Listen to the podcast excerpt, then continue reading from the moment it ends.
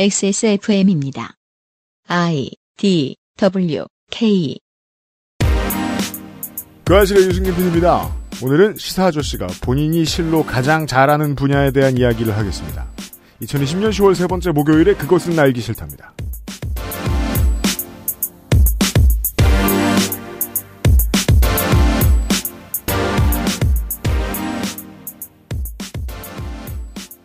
안녕하세요, 청취자 여러분. 가을 옷을 입을 날은 몇 주 되지 않습니다. 예를 들면 이번 주지요.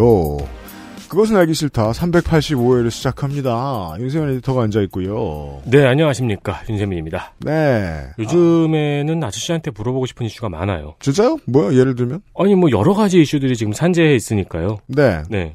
추미애 장관은 아닐 거고. 뭐 그런 것도 있고, 뭐, 국감도 있고, 국감? 네, 뭐, 트럼프도 있고, 아, 사실 국감 신경 안 써요. 어, 네. 덕진한테 묻는 게 더 빠를지도 네, 모르겠어요. 뭐, 이런저런 뭐, 네. 옵티머스 이런 것도 뭔지 모르겠고, 아, 그래요. 나도 모르진 않아.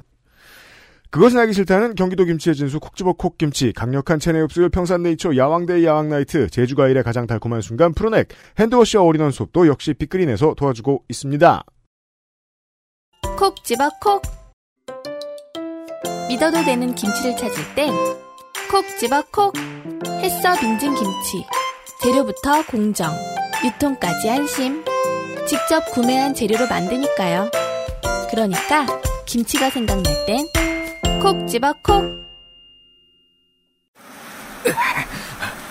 아, 이봐 이봐 아, 미안해 내가 잘못했다고 그냥 남들 쓰는 대로 아무거나 쓰면 되는 줄 알았는데 당신이 이렇게 힘들어할 줄은 진짜야 그런 게 있는 줄 나는 몰랐다고 그렇다고 이런 식으로 나한테 이별의 통보를 하는 거야 가지마 이제부터 잘할게 어? 남은 거라도 지켜야지 정말이죠? 이젠 내 머리카락 지킬 수 있는 거죠? 구스베리 추출물로 모근을 더 건강하게 자연 유래 성분으로 자극 없는 세정력 뛰어난 보습 효과와 영양 공급까지 Big Green 이젠 탈모 샴푸도 빅그린 헤어로스 샴푸. 한 번만 써본 사람은 없다는 빅그린, 아직도 안 써보셨나요? 두피에 탄탄한 보호막을 입힐 유산균 컴플렉스를, 유산균 컴플렉스를 갖고 있는 사람도 있을 수 있겠죠. 어릴 적에 너무 많은 야구르트를 먹어서 내가. 복합 유산균이란 뜻이겠지요. 네. 예. 유산균 컴플렉스를 첨가한 투쓰리 센시티브 스칼프 샴푸. 아니면 맨날 옆집 앞에는 걸려 있는데 우리 집 앞에는 안 걸려 있어가지고 어, 그렇죠. 예. 요구르트에 대한 갈망이 유산균 컴플렉스로 네. 남아서 프레시 매니저께서 맨날 옆집만 가시고 우리 집은 안 오셔가지고 아니면은 이제 막 그 네. 친구네 집 김치의 유산균은 건강한데 우리 집 김치의 유산균은 건강하지 못하다는 별로 느낌을 받- 건강하지 않, 않다는 느낌이 받아서 네네 그럴 순 있어요. 하지만 건강한 유산균이겠죠 빅그린에는 탈모인들에게 줄 수 있는 헤어로스 샴푸 이 스테디셀러를 비롯해서 머리부터 발끝까지 어디나 대응되면 오리널 내추럴 솝 더 특화한 안정성으로 개발된 임산부 케어, 베이비 케어 라인, 열가하면 숨만 찬 다양한 라인업이 준비되어 있습니다. 그럼요. 그 요즘에 인스타 같은데 보면은 그런 주작 광고 많이 있죠. 뭐요? 어, 인생 꿀팁 준다. 뭐 이거 이거 이거 아. 써라. 보기만 해도 답답해요. 이제. 그렇죠. 예 공해요 공해. 마치 뭐아 친구네 집 가가지고 이걸 썼는데 이게 너무 좋아가지고 엄마도 너무 왜 완전 개꿀 이러면서 무- 무슨 누가 게시판에 글 쓴 것처럼 하는 광고. 맞아요. 제가 봤던 어제 제일 우, 그 어제 제일 우스운 광고를 봤는데 그 발 닦는 판 음, 네. 사보고 다들 너무 좋아한다고 무슨 소리야 귀찮아 죽을 텐데 다른 그렇죠. 손으로 닦지. 그렇죠. 가끔씩 이제 그런 거에 호기심이 돋아가지고 찾아봐요. 네 그러면은 그 회사는 대체적으로 유통회사가 많아요. 개발한 회사가 많이 없어요. 개발한 곳이 아니에요. 그렇습니다. 네, 그냥 소셜 광고를 오래 해본 사람 그리고 개발하지 않고 유통하는 업체의 조합이에요. 유통도 잘하는 업체는 좋죠. 저희들도 일종의 유통업체니까. 그렇죠. 근데 책임감이 없는 물품에 너무 과대 광고가 많이 돼 있는 것은 분명합니다. 그렇습니다. 저희는 유통업체지만 빅그린 같은 헤어로스 샴푸나 이런 솝 제품을 전문적으로 개발하는 업체를 소개시켜드리고 있는 겁니다. 저희는 개발 업체를 선호합니다. 내 몸에 무자극성 샴푸, 바디 샴푸, 세정제를 찾는다면은 게다가 자연과 환경에 관심이 있다면 빅그린을 쓰지 않을 이유가 없습니다. 그럼요. 안 액세스- 써보셨다면은 그 포장재의 만족감을 나타내는 분들의 후기를 확인해 보시면 좋겠습니다. 그렇습니다. 액세서몰에서 좋은 가격으로 만나볼 수 있습니다. 늘 그래왔듯이 말이지요.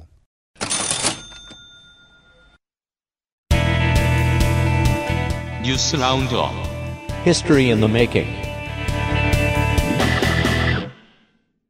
뉴스 라운드업입니다.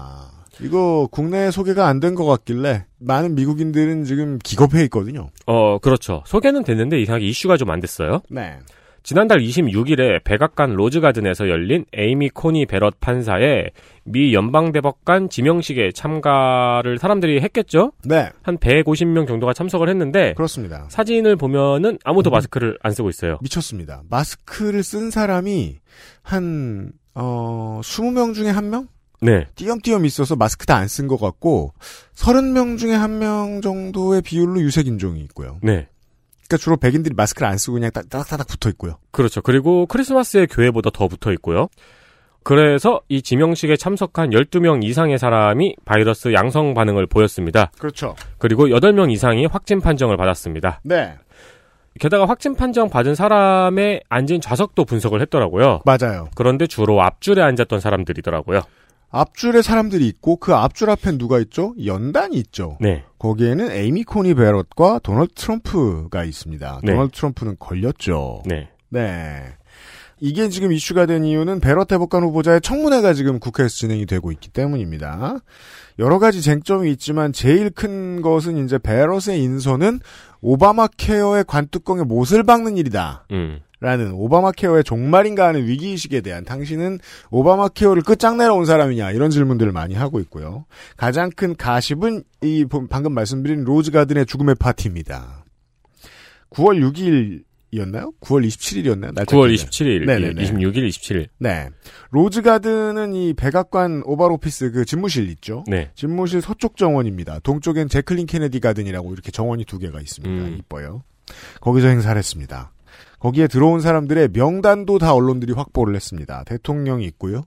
어, 후보자 본인이 있고 상원의원, 하원의원, 장관, 교수, 백인, 백인, 백인, 백인 이런 막 있습니다. 네. 아, 중요한 건 그게 아니고 이 내노라 하는 백인들이 알려드린 대로 행사에서 마스크를 안 쓰고 안고 악수했다 이렇게 전해지고 있습니다. 네. 하던 거 다 했다. 이 행사가 있고 5일 뒤에 멜라니아 트럼프와 도널드 트럼프가 확진이 된 거죠. 한국은 이런 일이 흔치 않아서 8월 15일에 한 번 있다. 그럼 사람들이 기겁을 하고 음. 그리고 끝. 근데 미국은 이런 일들이 좀 잘 있다 보니까 미국에서는 특히나 이 슈퍼 스프레드 이벤트 뭐라고 해석하면 좋을까요? 슈퍼 전파 행사. 그렇죠. 예. 근데 이제 이벤트란 말이 우리한테 드는 뉘앙스가 있어가지고 네. 뭔가 이제 슈퍼 슈퍼 전파 이벤트입니다 하는 느낌이긴 하지만 1등 코로나 바이러스 두 번. 뭐 놓, 이런. 놓치기 네. 전에 받아가세요. 정확한 여어는 아직 안 나왔어요. 그렇게 불러요. 의미는 뭐 바로 이해하시겠죠. 감염병을 많이 퍼뜨리는 계기가 된 모임이란 뜻이잖아요. 네. 아, 이런 모임을 트럼프는 지금 쉬지 않고 갖고 있죠. 유세도 그대로 합니다. 그리고 유세할 때 지지자들은 마스크 안 쓰고 나가죠. 네.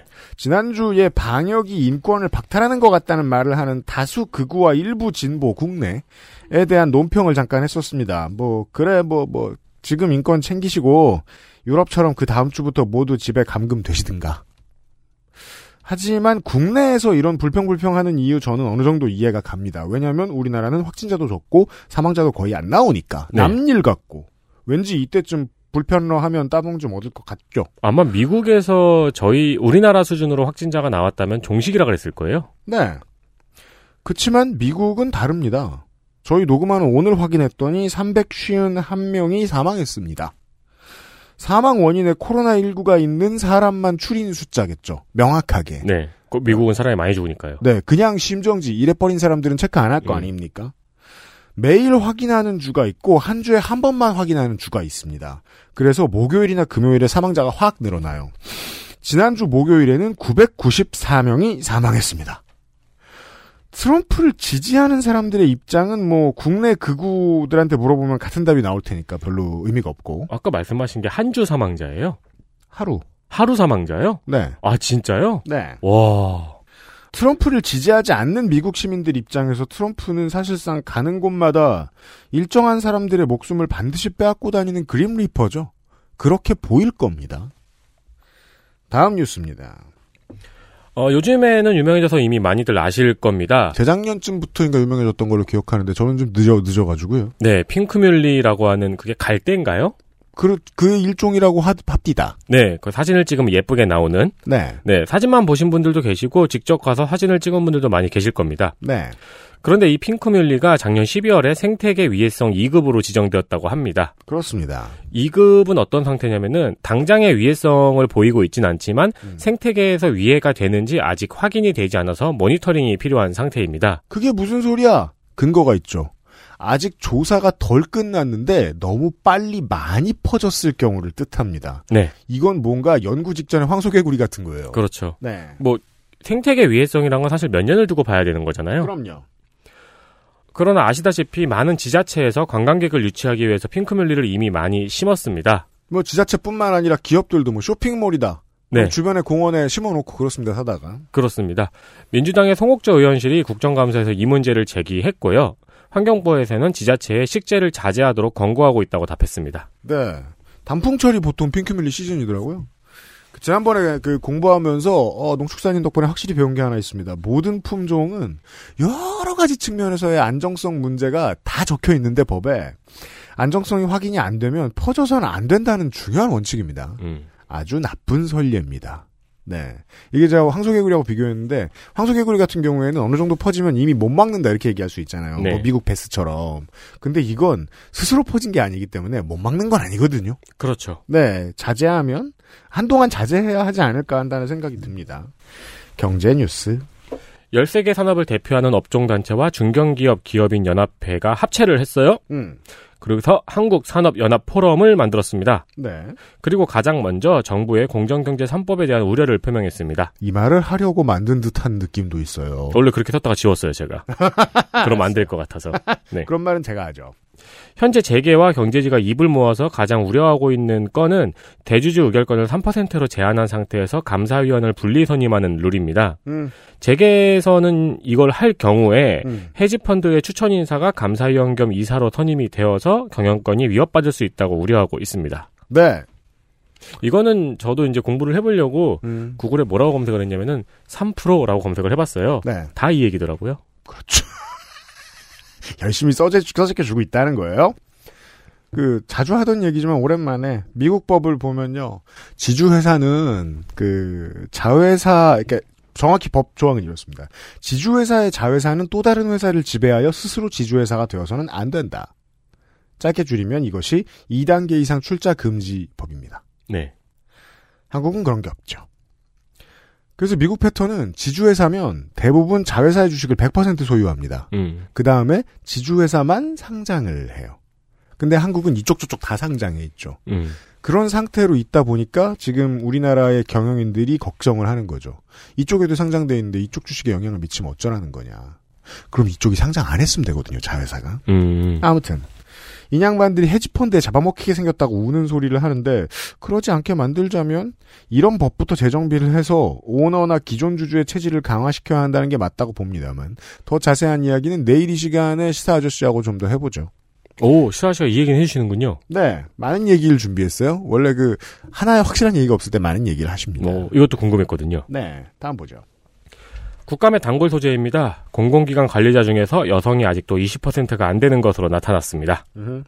현재 공공기관의 여성 관리자 기준이 있어요. 음. 이 기준은 여성 노동자와 여성 관리자 비율이 해당 업종별 규모, 규모별 평균의 70%가 되어야 합니다. 이게 또 왜곡시키기 좋죠. 전체의 70%인 것처럼 말하기 어, 좋죠. 그렇죠. 그렇게 그게 말할 수 있죠. 아니라 그 평균치보다도 좀 못 미치는 정도면 된다는 뜻입니다. 그러니까 사실 평균치가 50%가 안 될 거 아니에요. 될 리가 없잖아요. 그렇죠. 근데 50%가 안 되는 예를 들어 38%라고 하죠. 그렇죠. 38%에 70%면은 사실 굉장히 낮은 거잖아요. 25% 아닐까 싶어요. 네, 네. 그 정도라도 채우란 얘기입니다. 그렇습니다. 그런데 그 기준에도 미달이 됐다는 거죠. 맞아요.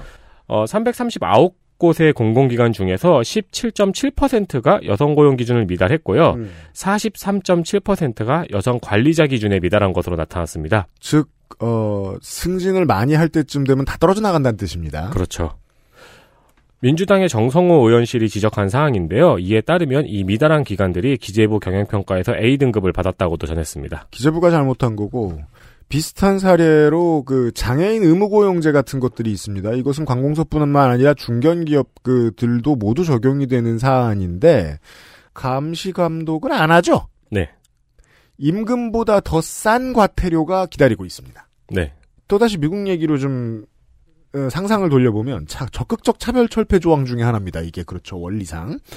미국에서는 적극적 차별 철폐 조항은 언제나 되게 보수에 좋은 먹잇감이란 말입니다. 음. 레이건 때부터 아주 맛있는 반찬입니다. 아직 국내에서는 그렇게 자리 잡히지 않았죠.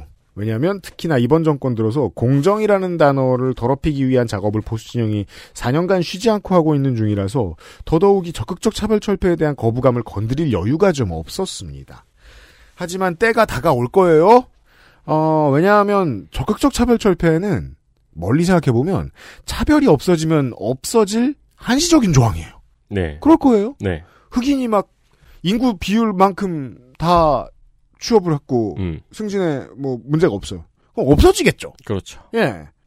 근데 문제가 해결돼서 그 조항을 없앤 나라의 사례가 거의 없죠. 현재 인류에는. 유리천장 문제도 마찬가지입니다. 당장 가장 잘 시행하는 게 그나마 정치권입니다. 정당들끼리 알아서 이제 당내 내교의 합의를 받기 때문에 네. 법 없이도 잘 해요. 대신에 커터가 별로 없는 지방선거는 거의 남자죠. 네. 여전히. 네. 아, 이것은 국감의 단골이라는 것은 아, 매번 지적하기 좋고 매번 안 고친다는 뜻이 되겠습니다. 이런 문제들을 아, 국정감사 기록실 시간에 다루기로 하죠. 10월 말에요. 다음입니다. 만약에 제가 국제 결혼을 하려고 한다고 쳐요. 음, 그런데 제 배우자의 국적이 국제 결혼에서 이혼율이 높거나 네. 혹은 해당 국가에서 한국 국적을 취득한 사람이 좀 많아요. 네. 이 두 가지 경우에 속하는 음. 국가의 상대와 국제 결혼을 할 경우에는 음. 법무부에서 국제 결혼 교육을 의무적으로 이수해야 됩니다. 네. 그런데 민주당 김진애 의원실에서 밝힌 바에 따르면 열린민주당이죠. 네. 해당 교육 교재에서 인- 아 열린민주당이었구나. 네. 기사에서 민주당이라고 써있어가지고 와, 그렇다고 또 한패로 취급하긴. 종종 한패지만. 열린민주당 김진애 의원실이 밝힌 바에 따르면 네. 해당 교육 교재에서 인종차별 등 부정적인 편견이 발견이 되었습니다. 사례들이 기가 막혀요. 베트남 사람들은 잘못해도 끝까지 변명을 한다. 필리핀인은 잘못해도 실실 웃는다. 실실 대박. 네. 뭐 희죽희죽 웃는다 이런 표현도 있었죠. 그렇죠. 태국인들은 깊은 사고나 창조적인 생각을 기피한다 등의 표현이 발견되었습니다. 정확히 똑같은 걸 대학 시절에 본 적이 있어요. 경영학과 수업이었어요. 네. 어느 나라 사람은 게으르고 약속을 우습게 알고 그러니까 이런 점을 참아야 하고 블라블라. 음. 어느 나라는 종업원은 게으르고 뭐 어, 계약서의 내용을 지키지 않는 게 일상적이라고 생각한다. 음. 이렇게 써 있는 거예요. 실제로 갔더니 맞을 수도 있겠죠. 왜냐하면 고정관념을 집어넣고 가면 맞는 것만 보이니까. 네. 근데 이게 학문이 해야 할 일은 아니잖아요. 그렇죠. 어따 대고 점성술을 가르쳐. 그 혈액형별 인간학을 가르치고 앉았어. 그걸 대학교 수업이라고. 음. 공문도 마찬가지입니다. 아, 왠지 보면서 어디서 뭘 배운 사람들이 이런 걸 만들었겠구나라는 상상도 들긴 했습니다만 그거야말로 과학적이지 않은 상상이니까 네. 거기까지는 얘기 안 하겠는데 실제로 이- 이런 교육 자료들이 은근히 많이 돌아다닙니다. 교육 자료 많이 만들어 본 에디터가 알지 모르겠습니다만. 자, 끝으로 아, 하등 쓸모없는 뉴스로 마무리 짓겠습니다. 역사학자 전호용 씨가 조- 아우 쓸모없죠. 조국 백서 필진으로 참여한 대가로 한국학중앙연구원 개건교수로 임용되었다는 보도가 있었어요. 음. 그 보도에 대해서 반박을 했습니다. 음. 전호용 씨는 페이스북에 개건교수로 임용된 때는 2018년 6월이었고, 조국 백서의 필진임이 밝혀진 건 2019년 11월이며, 음. 이후 조국 백서의 필진이 된 후 언론사 칼럼 연재를 모두 하차했고, 음. 2020년 5월에 직에서 해임되었으며 조국 음. 백서는 7월에 출간되었다고 밝히면서 조국 백서 필진에 참여한 것과 한국학중앙연구원 개건교수로 임명된 건 상관이 없다고 음. 밝히고 오히려 조국 백서 필진으로 참여한 이후에 가시밭길을 걸었다고 밝혔습니다. 네, 제가 몇 번 말씀드린 적이 있는 아, 어떤 사람들은 이 자신이 자신의 세계관 속에서 최악의 피해자가 아니면 견디지 못하는 습성을 보여줍니다. 이것은 조국 백서와 흑서에 참여한 양자들이 모두 비슷한 증세를 보여줍니다. 네. 그리고서 이 문제로 또 이 소셜 스타들이 서로 싸웠죠. 또 조누용 씨와 또 누군가가 다시 한번 힙합의 원리를 생각하셔야 되겠습니다. 이게 남 얘기인 줄 알아요. 관종은 서로 싸우면서 하입을 올립니다. 음, 서로의 몸값을 올립니다. 그 이상도 그 이하도 아닙니다. 그 이상의 의미가 있지 않겠느냐고요? 아, 격분하는 것의 문제는 무엇인가 우리 개인적으로 생각해 보면 한번 격분하죠. 되돌리기가 어렵습니다. 네.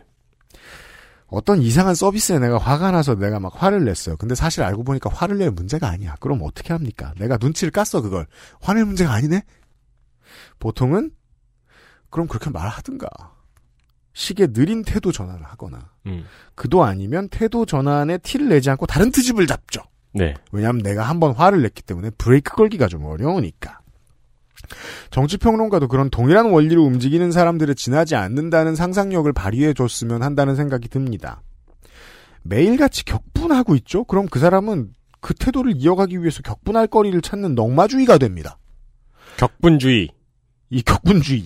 네. 격분을 줍고 다니는 격분주의. 어, 어제 요파 씨. 요파 씨의 예, 예. 자본주의라는 자본은- 오타가 있어가지고. 자본을 줍고 다니는 자본주의. 그러면 일관된 사상이 사라질 가능성이 높아지죠. 그 유명세를 일정 정도로 매일같이 유지하려는 노력을 한다면 더더욱이 그 사람은 하고 싶은 말이 있어서 말을 하는 사람이 아니라 말을 하다 보니 사람들이 들어주니까 아무 말이나 하는 사람이 된다는 겁니다. 네. 예. 이미 사실상 좀 많이 상한 상함의 정도가 심해진 사람들의 협업 과정이 아닌가 합니다. 이걸 가지고 소셜에서 서로 싸우는데 어, 제 소셜의 타임라인에 지면 낭비가 되길래 아, 많은 분들이 이것 때문에 둘 중에 뭘 선택할지를 그 고민하고 계실까봐 아, 그 둘은 동일 상품입니다. 음. 다른 이야기를 하고 있는. 이거랑 전혀 상관이 없는 얘기인데 좋아요. 제가 최근에 좀 재밌다고 느꼈던 부분 중에 하나인데 음. 최근이 되기 전에 네. 이제 우리나라에서 민자 운동을 하셨던 분은 실현이 많았잖아요. 음. 그리고 그 뒤에 이어서 이제 보수 정권을 싫어하시는 분들 네. 혹은 그런 주장을 많이 하시는 분들이 어, 같은 맥락의 길을 걸어가는데 익숙한 서사는 실현을 받고 이겨내는 서사인데 그렇죠. 민자 운동을 했던 세대에 비해서 그 실현이 어. 없잖아요. 적잖아요. 네, 그래가지고 그 서사를 만들려는 노력이 조금 보였어요. 네. 근데 그때는 그냥 그러고 넘어갔어요. 음. 근데 이제 민자 운동과 같은 운동을 하시는 분이 반대쪽에 계시게 되었잖아요. 아, 그렇죠. 더 많은 어떤 연령, 분이. 네. 많은 연령을 가지고 음. 네. 그분들도 이 실현의 부재를 느끼더라고요. 자기네 내러티브에서. 불안해해요. 예. 어, 시련이 없네, 요새. 어디서 시련인 것 같은 거 없나? 그거를 찾느라 고생스럽습니다. 찾더라고요. 네, 맞습니다. 그래서 아 하는 말도 요즘 비슷한 것 같긴 한데 하는 말은 정반대에 있는데 어쨌든 가는 서사는 똑같아가지고 똑같은 부분에서 공경을 느끼는 거구나. 나한테 이런 시련과 압박이 있다라는 말을 바깥에 하는 것을 좀 부끄러워할 줄 알았으면 좋겠습니다. 많은 정치인이나 언론인들. 네 주로 이제 그 실현을 만들어내는 부분이 보는 사람 손발이 오그라드는 부분이거든요. 네, 보통은 스스로 만들어낸 겁니다. 시사 아저씨에게 시사 아저씨가 잘하는 이야기를 듣도록 하겠습니다. XSFM입니다. 건강기능식품 광 여왕 테이프. 어? 문제는 최대 흡수율. 설명해서는 안 되는데 최대 흡수율. 여왕 나이트. 평산 네이처? 제주의 신선함에 달콤함을 더하다. 과일 그 이상의 맛. 오감 만족 과일 스낵 푸르넥 감귤 초코.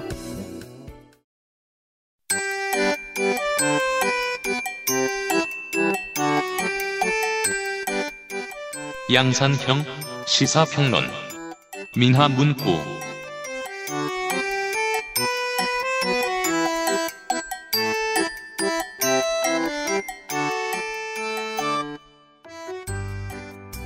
국민의힘은 당대표가 없습니다. 8.15 광화문 집회의 여파로 가장 크게 손해를 본 정치 집단은 더불어민주당입니다. 네, 개고생을 했죠. 네. 어, 국민의당은 누가 대표가 되고 당의 체제를 어떻게 꾸린다고 해도 사람들이 안철수밖에 안 보기 때문에 네. 아, 큰 이슈가 없습니다. 열린민주당의 진용은 이미 갖춰져 있습니다. 음. 원내에 그나마 흥행이 되고 궁금해할 만한 대표 선거가 지나갔습니다. 이 이야기를 오늘 할 겁니다. 시사 아저씨하고요. 어서 오십시오. 안녕하십니까. 이걸 길게 말하는 방송이 없어요. 네. 왜냐하면 실제로 많은 함의가 있고 음. 이번 주에 이번 주와 지난 주에 정의당의 하입이 확 올라갔어요. 네. 댓글을 빨리 다는 건 정치를 좀 크게 보는 양반들이 아니고 적극 지지자에 가깝기 때문에 그냥 정의당을 까내리는 이야기만 많아요. 그렇죠. 의제가 상실되는 측면도 좀 있고요. 그렇게만 정치 뉴스를 소비하다 보면 네. 극렬한 팬들이나 아, 많이 나오는 정치 평론가들에게서 나오지 않을 이야기들을 오늘 좀 들었으면 하는 바람이 있습니다. 하지만 뻔한 얘기를 할 수도 있습니다. 네, 뭐, 어떻게 하나 봅시다. 뭐 맨날 하는 얘기죠, 뭐 다. 나가. 맨날 뭐 다 깔아줬더니 뭐? 이렇게도 하고 저렇게도 하고. 근데 이제 제가 이제 다른 이제 뭐 평론가니 무슨 뭐 기자니 뭐 이런 사람들과의 차별점이 있다면 운동권 출신이라는 거 아니겠어요? 운동권 출신이 운동권 얘기 이제 하는 거죠. 왜 하태경도 예? 거기 이제 오래됐으니까.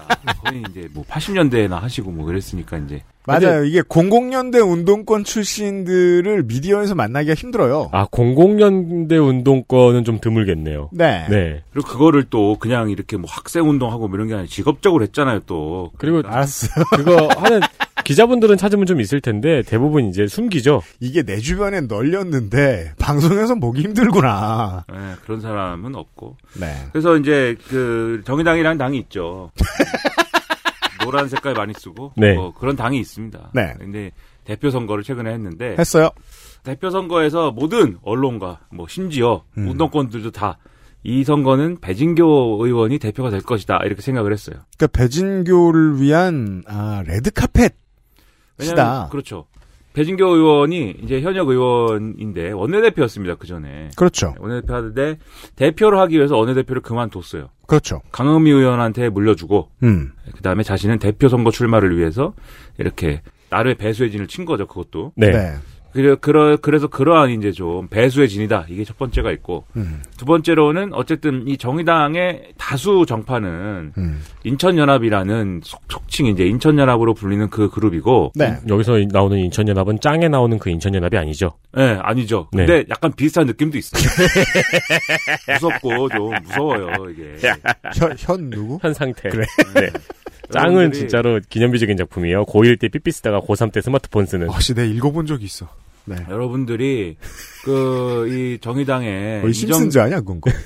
이정미 전 대표 있지 않습니까? 네. 이정미 전 대표를 이제 어떤 그 방송이나 음. 라디오를 통해서 보면은 재밌고 네. 이렇게 따뜻하고 이렇게 사람이 음. 방송 많이 배우셨죠, 그동안? 예, 인간적이고 막 이렇게 즐겁지 않습니까? 네. 근데 이제 저 같은 이제 이, 이 운- 운동권 출신들이 이제 이정미 전 대표를 볼 때는 약간 그런 느낌인 거죠. 저 사람 옛날에는 어그 방금 말씀하신 일진 조직 짱이었는데 그러니까 브록 레스너였는데 그러니까요. 뿔 달린 괴수인 줄 알았다.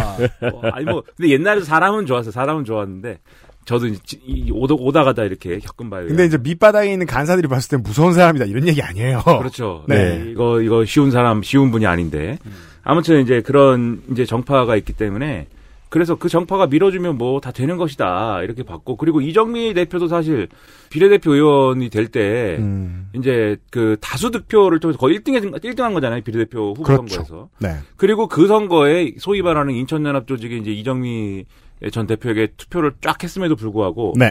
윤소아 전 원내대표가 어. 음. 또어저 목포에서 목포의 윤소아 대표가 예, 의원. 자기 조직을 이끌고 딱 들어와가지고 네. 남자 남자 일, 실질적인 남자 1등 한 거예요. 맞습니다. 그때 그리고 이제 여기 나오는 이제 조성주 소장님이 이제 네. 눈물에 눈물에 패배를 했는데 훅 밀렸죠. 그게 참 우리 방송의 색깔도 많이 바뀌었을 거예요. 만약에 윤소아 의원이 목포 지역구를 그대로 뛰고 어, 서기호 변호사가 지역구를 정하지 않고 그냥 그 빠지고 음, 조성주 소장이 그 윤소아 의원이 들어갈 그 번호를 받아서 원내에 입성했다면 20대에 음. 그러면 어. 저희 방송에는 누가 출연을 했을까요? 윤소아 의원이 출연을 했을까요? 아니 두 사람은 일단 아니에요. 선택 제 선택이 아니에요. 다른 사람이 낚였죠. 네.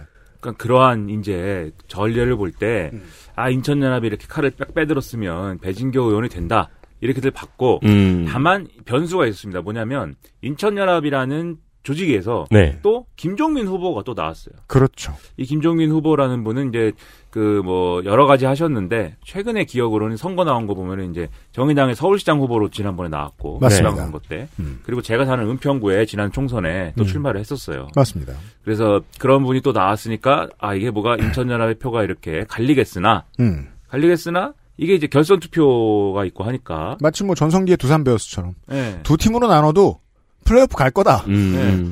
그리고 뭐 그렇지 않더라도 결선 가면은 한쪽이 갈 거니까 음. 그러면 한쪽이 한쪽 또 지지하면 네. 또 그렇죠. 음. 이것은 뭐 끝나는 거 아닌가 이렇게 봤어요. 어쨌든 인천연합이 될 것이다. 네, 그렇죠. 인천연합을 위한 자리가 아니겠느냐, 당연히 이번 선거는. 그래서 이제 그 당내외 선수들은 그렇게 생각을 했을 텐데 음. 뭐 이렇게 슬슬 하다 보니까 음. 투표 1차 투표를 딱 했는데 뚜껑을 열어보니까 이 김종철이라는 사람이 1등을 했다는 거예요. 저는 특히나 이 김종철 후보에 대해서는 관심도가 가장 낮았던 이유가 정의당에 늦게 들어왔습니다. 그렇죠.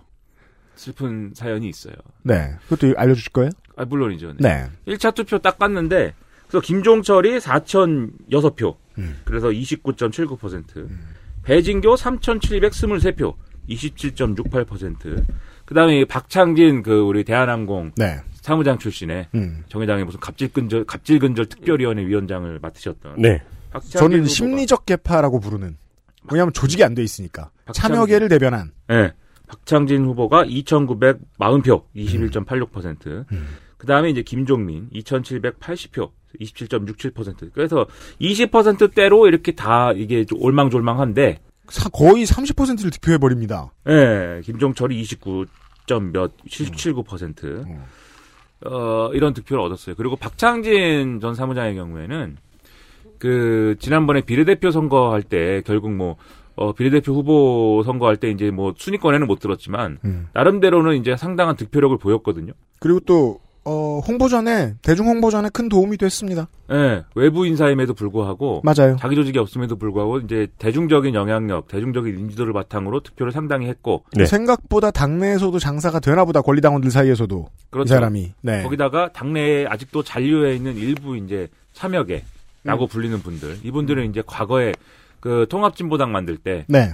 국민참여당 그, 그 통합진보당이라는 게 국민참여당 그다음에 진보신당 탈당파 그다음에 그 당시에 잔류민주노동당 이렇게 합쳐서 만든 거잖아요. 맞습니다. 그때 국민참여당 출신들인데 그렇죠. 국민참여당은 2010년도에 유시민 지금 노무현재단 이사장이 만든 당이었고 국참 단계 예. 그래서 그분들이 일부 남아 있어요.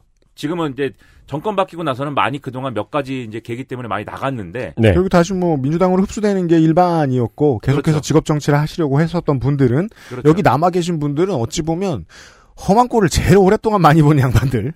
그렇죠. 그래도 우리가 뭐 이렇게 참여정부 출신이기도 하고 뭐 그렇지만 그래도 진보 정당을 해야 되지 않을까 이 생각을 가진 분들이 남아 있는 건데 음. 네.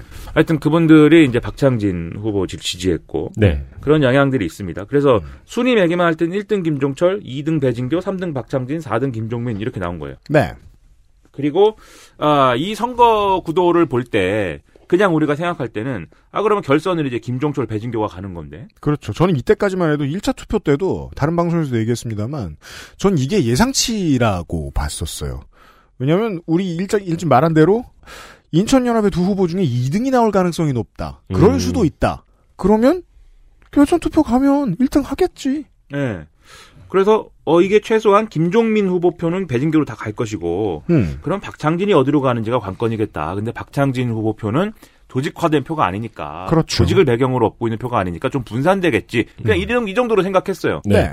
근데 어 중간에 후보별로 합종 연행이 일어납니다 독특했습니다 이 그림. 네. 이게 뭐였냐면 어 배진교 후보가 박창진 후보랑 손을 잡고 말이죠. 네. 딜을 했어요. 그래서 이 박창진 후보가 주장해 온 것은 예, 아까 그 구 참여계 인사들이 좀이 결합해 있다고 하지 않았습니까? 음.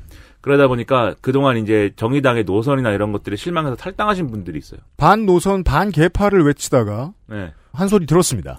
그 탈당하신 분들이 있는데 이분들을 조건 없이 복당시켜 달라. 그러니까 네. 이게 왜냐면 당원 당규 상에 음. 있을 거 아닙니까? 복당의 조건이라든지 이런 게 있, 을거 아닙니까? 음. 네. 그래서 아마 뭐 정의당의 당규를 제가 정확히 모르지만 일반적으로는 뭐 탈당한 지 뭐 일정 시간이 지나야 되고 음. 그리고 뭐 복당 심사위나 이런 것에 뭐 절차를 거쳐야 되고 음. 뭐 그런 조건들이 있을 거예요 아마. 음. 그래서 그런 거 없이 그냥 조건 없이 그냥 복당을 시켜달라는 게 박장진 후보의 요구였고 마치 특별 사면처럼. 그렇죠. 그래서 배진교 후보는 뭐 그러마 해서 이제 음. 둘이 연합을 했습니다. 네. 그리고 이 김종들이 말이죠. 김종철, 김종민들이 음. 네. 이 직후에 또 공동 선번을 꾸린다면서 여기서 연합을 했어요. 근데 그건 이름 때문에 그런 건 아닐 거 아니에요. 그렇죠. 이것은 뭐냐면 그 전까지 어떤 토론을 통해서 확인된 서로의 노선의 어떤 뭐 그렇죠. 어, 유사성 이런 거를 주장을 했는데 어르신들이 봤을 때는 인천연합이 찢어지는 이변이 일어난 겁니다. 네. 예, 이게 노선의 유사성이라는 게 뭐였냐면 아무래도 정의당의 대표 선거의 가장 큰 쟁점은 민주당과의 관계 설정이었습니다. 음. 언론에서 이제 그 메시지가 그렇게 많이 가장 컸습니다. 그렇죠.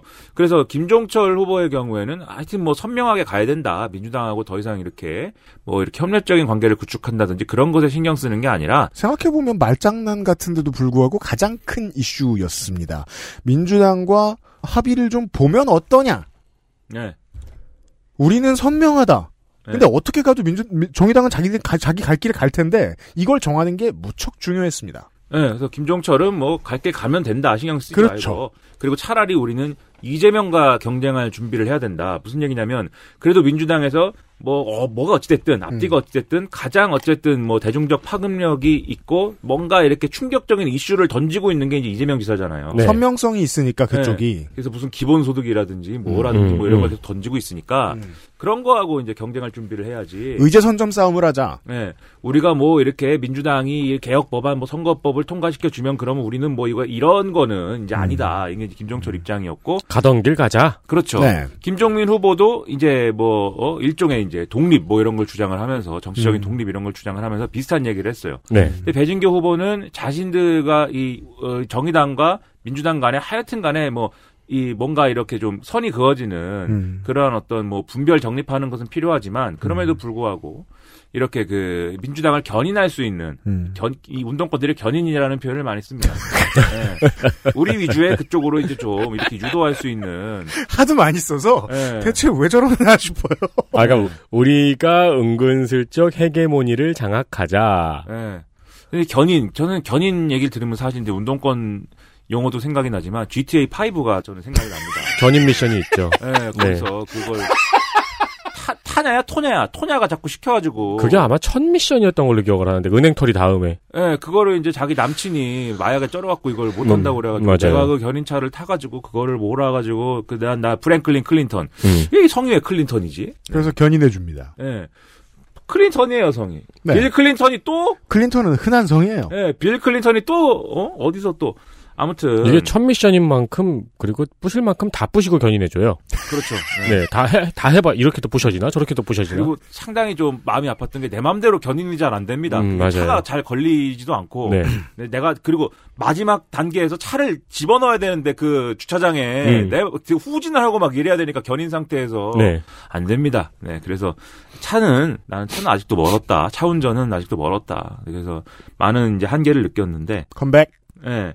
아무튼 뭐 그래서 예, 이런 이 노선의 차이랄까 그리고 박창진 후보는 명확하게 이제 민주당과의 그래도 음. 그래도 이제 어떤 협력적인 관계는 가져가야 된다라는 주고받는 취지의, 패턴. 음. 예, 그런 뭐 그러 그것에 가까운 주장을 해왔기 때문에 즉 이 어떤 협력 구도 합종 연행은 민주당에 대한 태도를 기준으로 맞아요. 수립이 된 것처럼 이제 일단은 보입니다. 네. 양자 혹은 사자가 다 이해가 됩니다. 예. 지난 총선에서 완벽한 독자 선거를 치러냈고 국민들한테는 미안하다고 얘기를 해야죠. 왜냐면 의석을 많이 못 차지했으니까. 음. 하지만 96년 꼬마 민주당 이후로 지역 기반 없이 가장 많이 득표한 제3당입니다. 음. 나름 훌륭한 성적이에요. 국민들이 이만큼 우리의 존재감을 확인해 주셨으니까 이대로 독자 노선 걷자라고 말하는 거 얼마든지 이해됩니다. 네. 인천연합은 2000년대 내내 민주당과의 밀당으로 조직을 이만큼 키워온 경험을 필드에서 오랫동안 해온 사람들이라고 봐줘도 좋습니다. 그- 그거 그대로 가고 싶은 관성도 이해가 되고 참여계는 참여계대로 그 어, 입장을 늘 가지고 있죠. 그것도 이해됩니다. 다 이해는 돼요. 네, 그래서 이제 이렇게 연합을 했다고 했을 때 음. 선거 이 선거 연합을 네. 그러면 김종철, 김종민 1차 투표에서 얻은 표 합계 얼마냐? 네. 6,786표입니다. 아슬아슬하게 흥행이 잘 됐습니다. 그리고 배진교, 박창진 표를 그냥 산술적으로 합치면 몇 표냐면 6,663표입니다. 야, 이건 진짜 아슬아슬하네요. 예, 그래서 이 산수를 해보면은 아슬아슬하게 김종철, 김종민이 이길 수도 있겠다. 어, 마치 이거는 시나리오 작가가 이렇게 붙이면은 표가 아슬아슬하니까 재미가 있겠지 할 정도로 아슬아슬하네요. 그렇죠. 다만 변수가 뭐냐면 의심하는 거죠.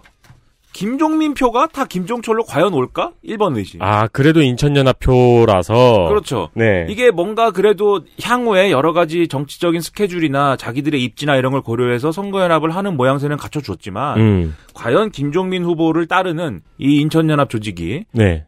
정확히 말하면 자기들은 이름을 인천연합이라고 안 하고 함께 서울이라고 지금 한다는데 음. 아무튼 이분들이 이 김종철 후보를 지지해 줄 것인가 네. 이게 이제 첫 번째 변수였고 두 번째 변수는 박창진 후보 지지표가 아까 말씀드렸듯이 조직력이 갖춰지지 않은 표인데 음. 이게 다 배진교로 올 것인가 그렇죠. 그것도 네. 확인할 수가 없죠. 그렇죠 그래서 야 이거 모르겠다 이렇게 생각을 했어요 음. 근데 실제로 딱 뚜껑을 열어봤더니 결선 투표해 보니까 어떻게 나왔느냐 김종철이 730 703 칠천. 700 7,389표 절반을 훅 그리고 배진교가 5,908표 이렇게 나왔어요. 떨어졌죠. 그러니까 앞서 산술적으로 선거연합한 그 후보들의 산수랑 비교해 보면 김종철 후보는 김종철, 김종민 그냥 산수로 합친 것보다도 600 600여 표 정도를 추가로 얻은 거고, 음. 이동이 있습니다. 예 그리고 배진교는 이제 아, 이 배진교, 박창진이 얻은 표를 산수로 그냥 합친 것보다 700표 정도를 잃은 거예요. 네. 도합 13,000표 중에 1,000표가 움직였어요.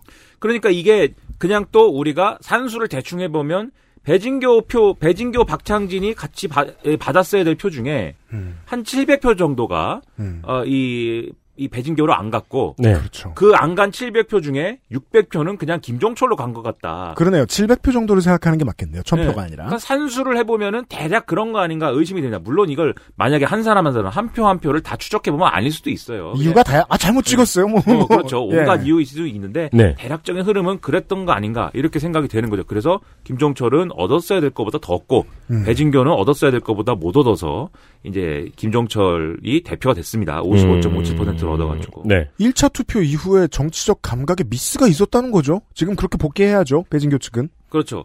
그래서 이제 왜 이렇게 된 거냐, 음. 왜 이런 결과가 나온 거냐를 이제 생각을 하는 거죠. 이제 저 같은 이제 선거 중독자들은 예. 모든 선거에 대해서 계속 생각을 합니다. 왜 이렇게 됐지? 예. 정신을 못 차리고 있습니다. 재밌어서. 예, 그것은 그건 저- 저가 아니고 김민아가. 네, 음. 그것은 마치 타짜에 나오는 아귀와 같은 것이에요. 아귀가 예? 무슨 뭐 어, 준비됐어? 이러면서 까볼까? 이러면 무슨 음악을 딴 따라란 따라란 딴 쿵짝짝 쿵짝짝 딴딴딴딴딴딴. 아, 따라리다 어? 사쿠라네? 사쿠라요? 그리고 그래요? 김민아는 손목을 겁니다. 예, 근데 손목을 갖고 옆에서 뭐 어, 니네 형님 찍어 뭐 찍어 임마 이러고 있는데 자기는 계속 그 생각을 하고 있잖아요. 장을 주고 왜? 네. 사쿠라를 주고. 왜 정마담에게는 정말 대단해. 장을 주고 왜 왜 사쿠라를 줬지? 이거에서 계속 생각하잖아요. 그 생각을 하는 동안 광고를 듣고 오겠습니다. XSFM입니다.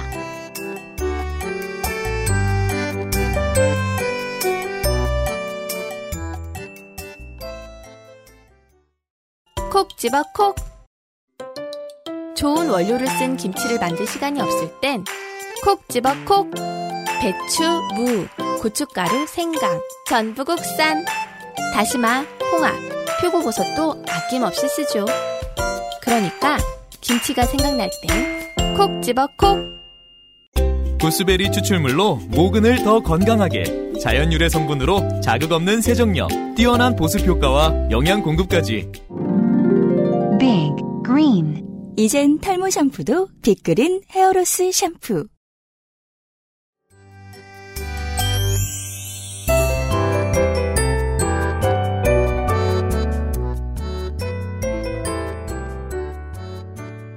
미라문구 시간입니다.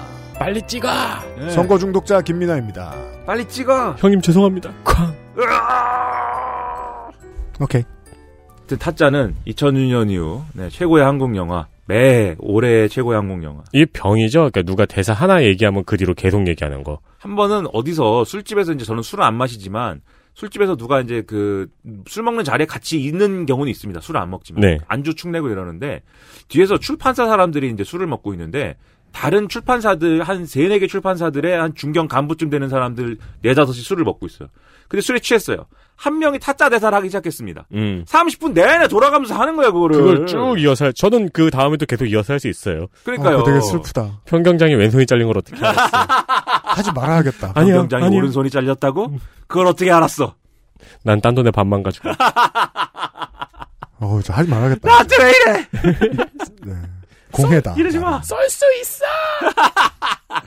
죄송합니다. 아무튼 김종철에게 600표를 더 주었습니다. 정의당의 당원들이. 그래서 이게 첫 번째로는 애초에 우려했던 대로 박창진 이 후보를 지지한 표가 배준규 후보로 100%안 간 거죠. 그렇죠. 그러니까 근데 이 이유는- 그거는 언론 생각해도 갈 이유가 별로 없을 것 같아요. 그렇죠. 박창진 캠프를 들여다보면 저는 꼴찌가 확신하다고 봤는데 네, 선전했습니다. 그렇죠. 그러면 새롭게 박창진 캠프에 관심을 가지게 된 당원들이 있다는 건데 음. 그들의 표가 빠르게 반대로 간 거거든요.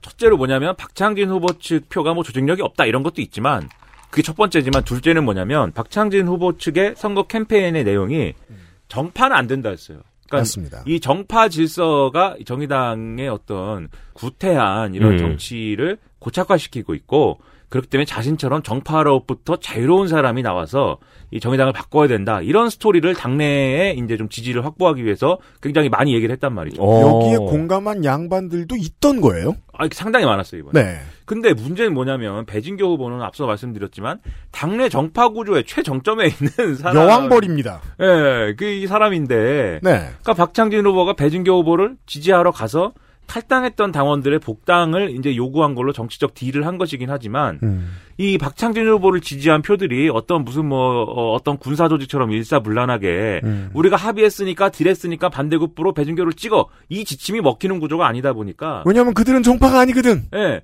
아니다 보니까 내가 왜 정, 반정파를 내세운 후보를 찍으려고 하는, 하, 는 마음을 가지고 박창진 후보를 찍으려고 한 건데 내가 왜. 근데 네, 저- 왜 여왕벌한테 표를 줘야 돼? 그렇죠. 배준교를 찍어야 되는가. 네. 차라리 정파가 뭐 정파에 속해 있는 사람이긴 하지만 김종철도 정파에 속해 있는 사람이긴 하지만 최소한 인천연합 같은 정파적 강자는 아닌 그 그쵸. 사람한테 표를 주는 게 나은 거 아니냐 음. 이런 생각을 하신 분들이거나 혹은, 그렇다면 두 번째 메시지에서 승부가 갈린 거죠. 독자성. 예. 독자적이냐 아니면 민주당과의 중요한 이 민주당과의 지속되는 밀당이냐. 어떤 분들은 야 이거 내가 박창진을 찍긴 했으나 죽어도 나머지들은 못 찍겠어 이러고 포기해버린 사람들도 있을 것이고 음. 그러니까 이런 것들이 이제 이 종합적으로 영향을 미치면서 김종철이 더 많이 받는 이런 상황이 된 것이죠. 이게 이제 이 결과를 가른 요인의 첫 번째 요인입니다. 네. 근데 두 번째 요인은 이거는 이제 오랫동안 사실 진보정당 활동을 했다거나 음. 민주노동당 시절부터 어, 계속 봐온 사람들이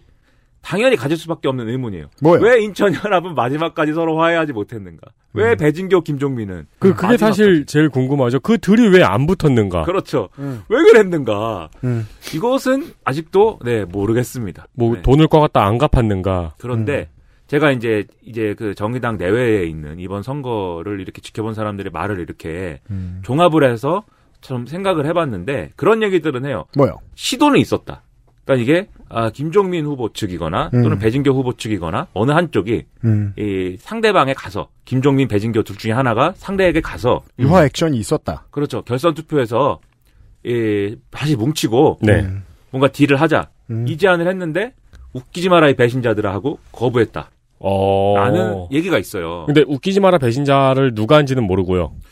어, 사실 저는 뭐 들었는데 네. 이게 정확한 팩트가 아니기 때문에 제가 예를 들어서 이 얘기가 뭐 기성 정치권 얘기면 이런 소문도 있다더라 막 얘기하겠는데 음. 뭐 별 볼 일 없는 조직에서 일어난 일이니 만큼 예, 그 누가 들어 누가 아이고 네. 참네. 누가 거부했다는 제가 얘기하기는 좀 어렵고 하지만 그게 뭐 큰 차이 없습니다. 저는 그게 누구인지를 알아내는 건 의미가 없을 거라고 생각하는 게 이렇게 박빙의 승부가 나왔으면 네. 양자 중에 누구가 누가 화해를 파, 화합을 파토내도 그건 당연한 일이에요. 오늘 내가 이길 것 같은데 뭐 하러? 이번 주 토요일에 나올 얘기긴 한데 그 A가 가가지고 제안을 했을 때 B가 웃기지 말아라고 했을 거 아니에요. 네, 그때 B가 펌프 스텝을 밟으면서 하면 좀 웃기겠다는 생각을 해서요. 그렇죠. 웃기지 마라. 그다음에 이제 제발, 좀 가라. 예.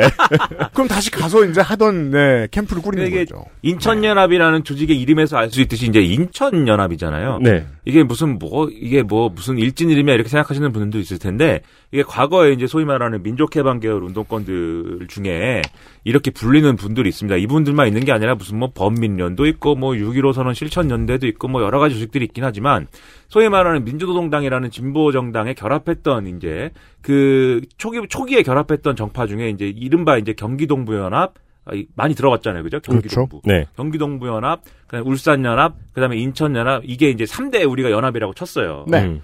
왜냐하면 이제 그만큼 조직력이 있고 그리고 하필이면 이름이 연합자가 붙은 게 과거에 이제 좀 넓은 의미에서 운동권 조직을 총망라하자 이런 취지로 어 뭐야 이 이름이 잊어버렸어. 하여튼 전국연합이라는 그룹을 이 조직을 꾸리거든요. 네. 그러니까 이게 전국연합이 풀네임이 있는데 민주주의 민족통일 뭐 전국연합인가 뭐 이런 식으로 풀네임이 있어요. 근데 하여튼 줄여서 전국연합이라고 불렀는데 이 전국연합의 산하 지역 지부들이 예를 들면 경기 동부연합 뭐 이런 식으로 경기 남부연합 그다음에 무슨 울산연합 광주 전남연합 이런 식으로 쭉 있었던 거예요. 음. 근데 그 중에 이제 그 연합이라고 불리는 지역 지부를 장악한 사람들이 있었는데 그게 이제 그 장악한 사람들의 정치적 색채가 강하게 발현되다 보니까 그게 이제 그 조직의 이름이 그 정파 이름이 돼버린 거죠. 그래서 인천연합, 경기동부연합, 울산연합인데 족보를 따져보면 경기동부연합하고 울산연합은 사실은 비슷한 식구입니다.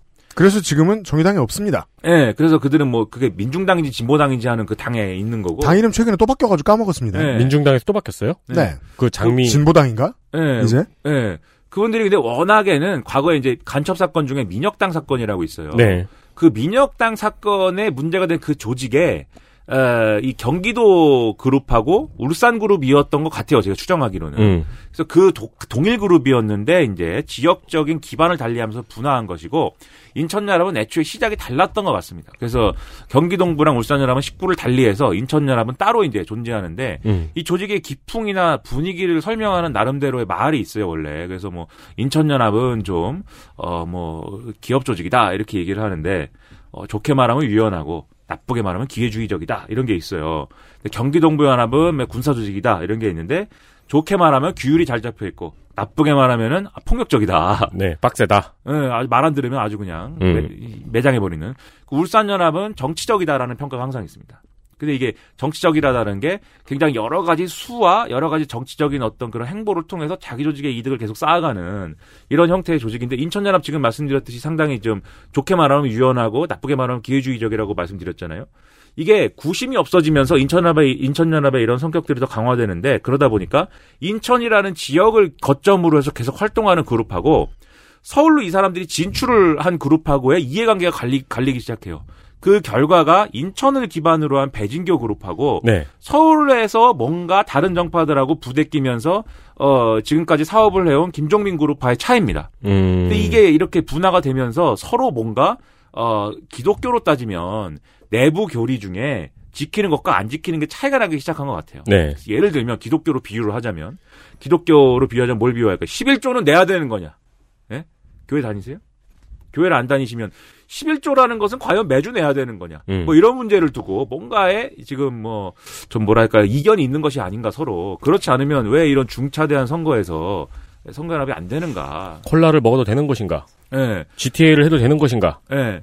그래서 이런 뭔가 내부의 이념적 문제로 인하여 이번에는 이제 이게 안 됐다. 네. 이렇게 봐서 결국은 이 두 가지 요인 때문에 당내의 소수파 중에 소수파인 김종철이라는 분이 음. 네, 대표가 된 겁니다. 그럼 결국 합쳐지지 못한 것도 우리가 말은 무슨 노선의 차이라고는 하는데 어떤 개판의 갈등일 수도 있는 거네요. 이제 뭐 여러 가지가 종합적으로 이제 반영이 됐겠지만 제 생각에는 제 생각 결정적으로는 인천연합의 분열이 그 조건이었다라고 생각을 하죠. 음. 네. 네. 그러니까는 민주당에 대한 태도 때문에 인천연합이 분열했다가 아니라 저는 그 반대라고 생각합니다. 인천연합이 인천연합의 분할 분열했기 때, 때문에 예. 이 노선의 차이가 생긴 것이다. 음흠. 근데 아무튼 저는 근데 또 사실 민주노동당 때의 그 과거 경험에 비추어서 이제 진보 정치를 보는 그런 대부분의 사람들은 이렇게 생각할 거예요. 이 분열이 끝까지 이어지지 않을 것이다. 칼로 물베길 것이다. 이런 생각을 많이 할 수밖에 없는 게 왜요? 과거에 많이 겪었습니다. 또 이런 네. 상황들이 찢어졌다가 다시 뭉치고 한다. 사이 잠깐 안 좋았다가 다시 또 뭐 하나가 되고 뭐 그런 사례들 많이 겪고 싶. 그래서 실제로 인천연합이 분열했다고는 하지만 마지막까지 그래서 안 믿었던 거예요. 과연 김정인 후보가 김정철을 다 지지하는 거냐. 아, 네. 헤어졌다는 말 맨날 하는 친구처럼. 예. 네. 아, 하지만 맞아요. 이번에는 확실하게 예, 김종민 그룹이 실력 행사를 하려고 마음을 먹었구나. 이 점을 이제 확인했다는 거. 그 네. 난리를 쳐놓고 또 나중에 인스타 보면 커플샷 있고. 그리고 이제 내 애인 욕하지 말라 그러고. 그렇지. 네. 네. 널 욕해야지 음. 그럼. 그렇죠. 이 그- 김종철 후보가 됐지만 김종철 대표가 이제 됐지만 아무튼 정파적으로는 소수예요. 뭐 평등사회 네트워크인가 뭐 그런 그룹이 조직적으로 지지를 했고 음. 그다음에 그 민주노총 에서 이제 좀 진보 정치에 결합하고 있으신 분들이 있습니다. 과거의 공공연맹이라든지 네. 지금의 공공운수 노조죠. 네. 그다음에 금속 노조라든지 이런 쪽에서 결합하신 분들이 있는데 그분들이 또 일부 지지하고 뭐 이래가지고 이 그 이른바 당내 좌파라는 사람들이 평소엔 단결이 안 되는데 이런 선거를 앞두고는 하여튼 일사불란하게 단결이 되는 경우들이 있어요. 음. 이번에 그런 것들이 합쳐진 건데 음. 아무튼 소수파이기 때문에 앞으로 대표로서 이제 당을 이끌어가기 위해서는 정파적인 고려나 이런 것에서 완전히 자유로울 수 없습니다. 네. 탕평 인사를 해야 될 것이고요. 네. 일단 그래서 김종민 그룹의 뭐 중요 직책을 예를 들면 뭐 정책위 의장이라든지 이런 걸 좀 나눠서 배분해야 될 것이고 이런 일들이 있을 것이기 때문에 한계는 있습니다 분명히 김종철 체제에 하지만 그럼에도 불구하고 정의당이 좀 변화된 모습은 앞으로 보일 수 있다. 소수파가 이제 당대표가 된 거니까 뭐 그런 점은 기대를 해볼 만하고요. 거기다 더불어서 최근에 국정감사나 이런 데서 류호정 의원이라든지 나름대로 활약이 대단하지 않았습니까? 네. 사실 뭐 봄부터 어, 류호정, 강은미, 장혜영 의원이 계속해서 쌓아 올려놓은 게 있습니다. 이번에 좀 확 터졌을 뿐. 예. 네. 또 강음이 의원은 또 근데 또 이쪽이에요 또 그 인천연합의 이제 비슷한 분인데 인천연합 출신들이 저 원내에서 잘 해요. 예. 이정미 의원도 그랬고. 그렇죠. 그, 그, 어쨌든, 류호정 의원 같은 경우에 상당히 이제 이번에 삼, 삼- 위장 언론인. 네? 예? 음. 이게 도대체 뭐야? 그, 출신은 새누리당 당직자인데, 밖에서, 어, 가짜 인터넷 신문, 이- 유령 인터넷 언론. 예, 유령 인터넷 언론을 만들어서 기사를 쓰다가, 그걸 가지고 나는 언론인이요라는 어떤 기자증을 받고, 그래서 국회에 프리패스를 얻었는데, 사실은 삼성전자의 상무다. 그게 뭐지? 대단한 사람이죠. 그 독특하더라고요. 심지어 삼성 무관동가, 측의 예, 좀 얘기가 셉니다만 삼성 측의 해명은 어, 무보수 계약직이라는 거예요. 제가 아는 한 무보수의 계약직은 대표이사 없거든. 그 무슨 직업이며 네. 뭘 받았으며 삼성으로부터 아무튼 삼성으로부터 뭘 받고 있는 사람이면 분명한데 네. 그 이제 류호정 의원이 이 지금 정의당의 이번에 큰 도움이 된 이유는 다양하겠습니다만은 민주당 지지하는 국민들도 알고 있다는 거죠. 민주당이 지난 20대 경험 때문에 민주당도 삼성을 못 건 못 건드린다. 예. 근데 뭔가 카타르시스를 느끼고 싶었던 거예요. 이 대기업을 상대로. 음. 그렇죠. 류호정 의원이 아니면 그 전에 해준 사람이 없었다는 거죠. 잘. 그렇죠. 물론 뭐 박영진 의원이 있겠습니다만은 네. 이 정도까지 비주얼 임팩트를 강하게 해주진 못했어요. 박영진은 이제 좀 큰 얘기인 거고 이게 뭐 네. 삼성 바이오로직스가 뭘 네. 하는데 바이오젠을 설립했는데 이면 계약을 뭐 그 콜옵션이 뭐 아주 복잡하니까 그, 그렇게 일이 커지면은 또 비주얼적으로 크게는 못 남기잖아요. 예, 네, 그렇죠. 네. 뭐가 있나 보다 하는 거지 이제. 그렇죠. 그- 상대가 한유총이 아닌 이상. 그렇죠. 여튼간에 다시 뭐 근데 본론으로 돌아와야 이 얘기는 되는데 영화 같지 않습니까? 류호정은 음. 신세계 같고. 네. 맞아요. 예, 네. 너 나하고 일 하나 하자 이래 가지고. 음, 대신 뭐 무보수 계약직이다. 이 이름이 뭐야? 신세계. 신세계 프로젝트입니다. 이렇게 얘기 정권 바뀌면 끝난다고 했잖아요. 근데 아무튼 그런 것도 있고 해서 이제 변화에 기대를 해볼 만한데 그러면 어쨌든 김종철은 누구인가 음. 네, 이걸 한번 좀 봐야 되겠죠 누군지 모르시니까 네. 대부분 모르시잖아요 그렇다 검색해도 안 나옵니다. 흔한 이름이라. 그렇죠 네, 제가 알기로 김종철 대표는 1970년생입니다 그렇습니다. 근데 재수를 했나 그래갖고 90학번인 것 같고 여전히 60년대생이긴 합니다만 그래도 네. 실자로 시작은 합니다. 예. 그리고 이제 그 서울대 경제학과 학생회장이라든지 사회과학대 학생회장 이런 걸 했대요 네, 네, 그- 그 당시에도 나름대로 생활 정치 스타일의 음. 이런 뭐 이런 걸 하고 싶어 했다고 하는데 음. 사실 그 민주당에 있는 386들은 꿈도 못 꿀. 네. 단과대 학생회장이 대표를 한단 말이야? 그렇죠 네. 전대협 의장이었어? 이러면서 이게 네. 근데 또 이분이 속해 있던 그 당시 정파가 소위 말하는 AMC라는 그룹이 있었어요. 네. AMC 이게 뭐 래퍼가 아닙니다. AMC. 네, 저게 헤드폰 이름 같네요. 그러니까 AKG. 아, 그렇죠. 그리고 요새는 제가 저 CBS에 오래 다녀서 그런가 어 C로 끝나면 다 크리스천으로 끝날 것 같아요. 음. 올맨 크리스찬. AMC라고 하니까 이게 뭐의 약자냐면 네, 안티 모노폴리 캐피털입니다. 뭐야 이게? 네, 반독점 자본 아, 모노폴리가 독점이에요.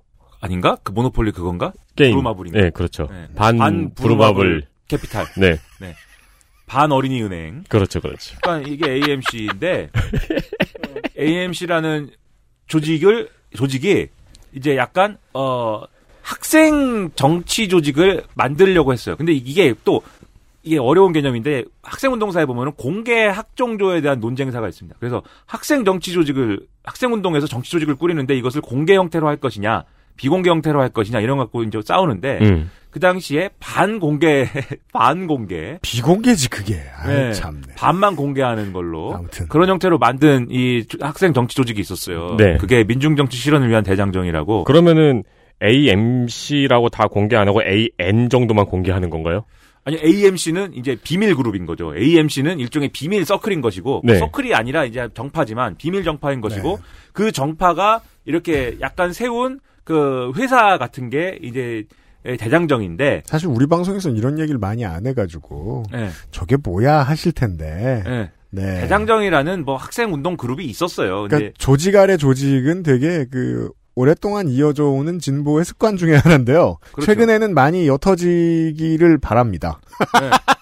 그래서 이 대장정의 후신이 전국학생연대회의 그리고 전국학생연대회의의 후신이 뭐 전국학생행진 최근에는 뭔지 모르겠고 그다음에 이분들이 사회에 나가갖고 이제 만든 조직이 사회진보연대 이게 비슷한 그룹이요 다 자매 네. 조직들인데 그 아무튼 이 대장정을 만들 때 이제 아 뭐 이렇게 좀 어, 주도적인 역할을 했다 뭐 그렇게 주장을 하고 있고 대장정 출신의 이제 인사들이 있습니다 정의당에도 있고 예를 들면 박용진 의원 방금 얘기했잖아요 네. 이 사람은 대장정 출신입니다 이때 음. 그리고 뭐 어, 소위 뭐 이 같이 많이 어, 잡지에도 나오고 했던 강상구 씨라고 있어요 음. 예, 정의당에 음. 강상구 씨는 처음에 시작은 이른바 학생연대라는 데서 했는데 음. 그거 이제 이후에 이제 그 사회당 음. 사회당 조직으로 이제 가는 학생연대 시작을 해서는 대장정으로 와서 아무튼 그런 이제 그런 주요 인사들이 있고 그다음에 지금 민주당에서는 어 뭡니까 지난번에 강원도에서 된 허, 허영 허영. 예, 이분이 아마 AMC 계열인 걸로 제가 아는데 아무튼 그 어, 그런 학생 운동을 했고 학생 운동을 하다가 그 우리 군대를 가야 되잖아요. 네. 군대를 산업기능요원 뭐 이런 걸로 갔어요. 음. 그래가지고 그 컴퓨터 관련 무슨 회사에서 네. 뭘 하면서 아마 그 산업기능요원 맞나 그걸 하다가 이제 취직도 하고 네. 마치고 나서 언어로 치면은 전 세계에서 문과만 쓰는 언어죠. 아 그래요? 컴퓨터 관련 무슨 회사. 예. 그 무슨 회사인지 정확히 기억을 하지 못하고 그렇죠. 있어요 지금. 네. 예, 무슨 컴퓨터 관련이었다.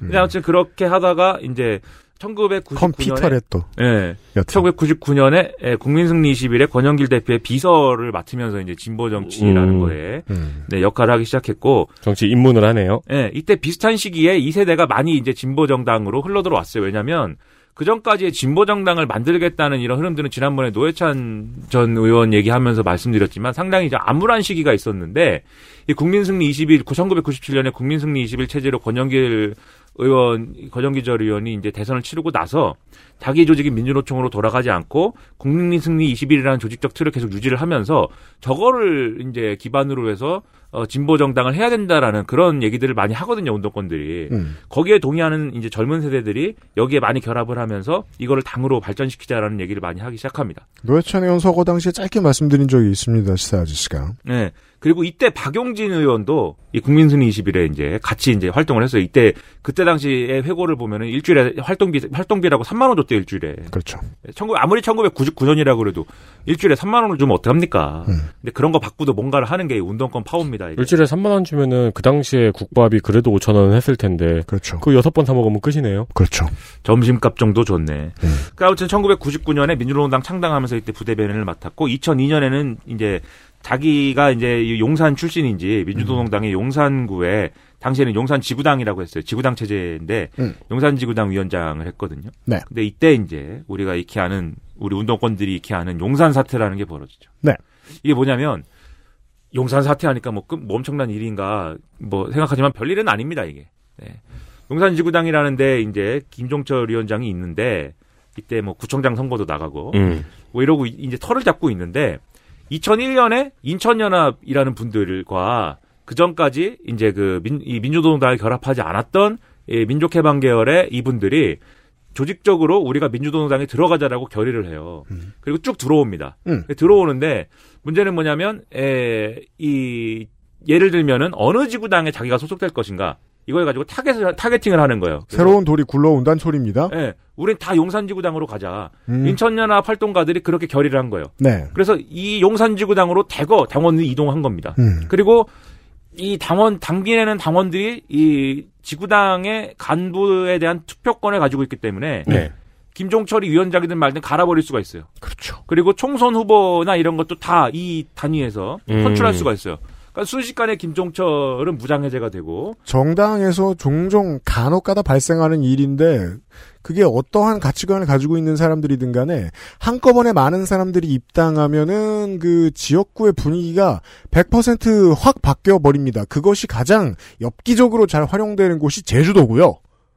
음, 네. 정치사상 우, 우르르 탈당하고 우르르 입당하죠. 네, 혹은 뭐 최근에 뭐 올 초에 밝혀진 거에 따르면 어, 신천지도 그런 식으로 야당을 먹으려고 했죠. 음, 네. 그러니까 사실 그 어떤 가치관을 가지고 있는 사람들이 이런 방법은 쓸 수 있습니다.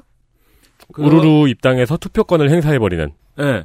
근데 이게 이제 당시에 민주노동당 입장에서는 진성당원제를 운영하는 정당이고 음. 당원이 내는 당비를 기본으로 해서 어쨌든 당내 민주주의를 구현하는 정당인데 이렇게 특정 정파가 이 집단으로 결의를 해서 막 동네를 돌아다니면서 이렇게 하는 것은 앞으로 우리 당에 좋지 않겠다라고 생각을 해서 사는 데랑 일하는 데 아니면 이거 지구당을 이제 어, 사는 데이거나 일하는 데 둘 중에 하나를 선택해서 지구당 소속을 하, 에, 지구당에 소속되라 이렇게 이제 당규를 바꾸는 계기가 돼요 이 사건이 네. 이지땜질이군요. 예. 네. 근데 아무튼 이, 때 이제 이제 와서 김종철 대표를 무장해제 시킨 사람들이 인천 연합인데 음. 그 중에 당연히 이정미 전 대표도 있고 음. 김종민 씨도 있고 음. 그렇죠. 그때 그랬는데 아무튼 김종철 대표는 2004년도에 총선 치를 때 다 화해했다고는 합니다. 음. 예, 아무튼 뭐 그렇게 해요.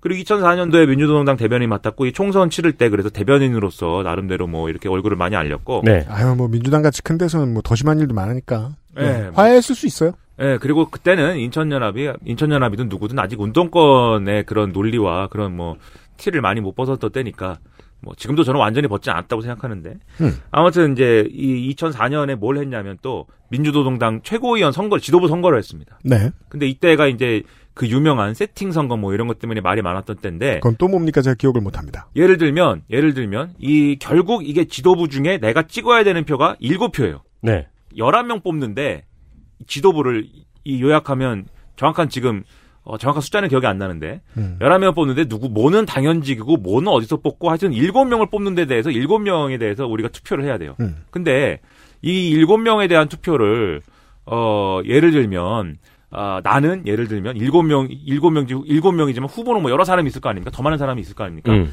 나는 뭐 예를 들면 A부터 F까지 있으면 A, B, C, D, E, F, G 음. 뭐 이렇게 있으면 음. 뭐라고 해야지? 나는 A, A D, H, G 이 정도 뽑고 싶다. 예. 네, 나는 A, A가 좀 괜찮은 것 같고 그 다음에 뭐 F가 좀 괜찮은 것 같고 음. 이런 식으로 대강 이렇게 합니다. 이게 보통 사람들의 투표 형태죠. 네. 네. 근데 이렇게 정파로 조직돼 있는 사람들이 지침을 쫙 내리는 거죠. 야 이번에는 A, C E, D, F를 찍어라. 이 순서로 찍어라. 음. 지침을 쫙 내려요. 그러면 그렇게 당연히 집중된 정파의 이 지침이 집중된 사, 이 사람들이 정파의 지지를 집중해서 받은 사람들이 당연히 이렇게 하면은 유리한 결과가 나오겠죠. 네. 그렇게 돼서 이때 아, 이 당시의 지도부가 이 소위 말하는 민족해방 계열과 그다음에 민주노총 국민파, 이 민족해방 계열에 가까운 이 국민파가 지도부를 싹쓸이하는 일이 일어납니다. 그때 네. 선거법 위반 아닌가요? 왜요? 그렇게 어쨌든 누구를 찍으라고 이렇게 지침을 네. 내려주면은 지침을 내리고 뭐 돈을 뿌렸다 이러면은 그것은 이제 미, 문제가 되지만 근데 말이 지침이지 선거 운동이라고 얘기해 버리면 선거 운동이거든요. 음. 네, 그리고 의견 그룹이 방침을 지지 후보를 정한 것이다 뭐 이런 식으로 하니까 음. 네. 그게 이제 이게 뭐 문 이 어떤 규칙으로 문제 삼을 수가 없는 거예요. 네. 그런데 이 난리통에서도 혼자 김정철 혼자 음. 좌파 계열 중에서는 소위 말하는 뭐 언론에서 말하는 뭐 PD 계열 중에서는 혼자 이때 예, 지도부에 입성하는데 성공합니다. 네. 그러니까 그만큼 이제 진보 정당 운동하는 사람들 입장에서는 얼굴이 좀 알려진 사람이었던 음. 거예요. 그렇습니다. 그리고 이때 각 최고위원회 역할을 하나씩 나눠주는데 이때 김종철 대표한테 중앙연수원장을 맡겨줘요. 음. 중앙연수원장이 뭐 하는 사람이냐면 당원 교육하는 데입니다. 여기. 음. 네. 그러니까 사실 이때 당원 교육을 해야 되려면 사람이 공부를 많이 해야 돼요. 네.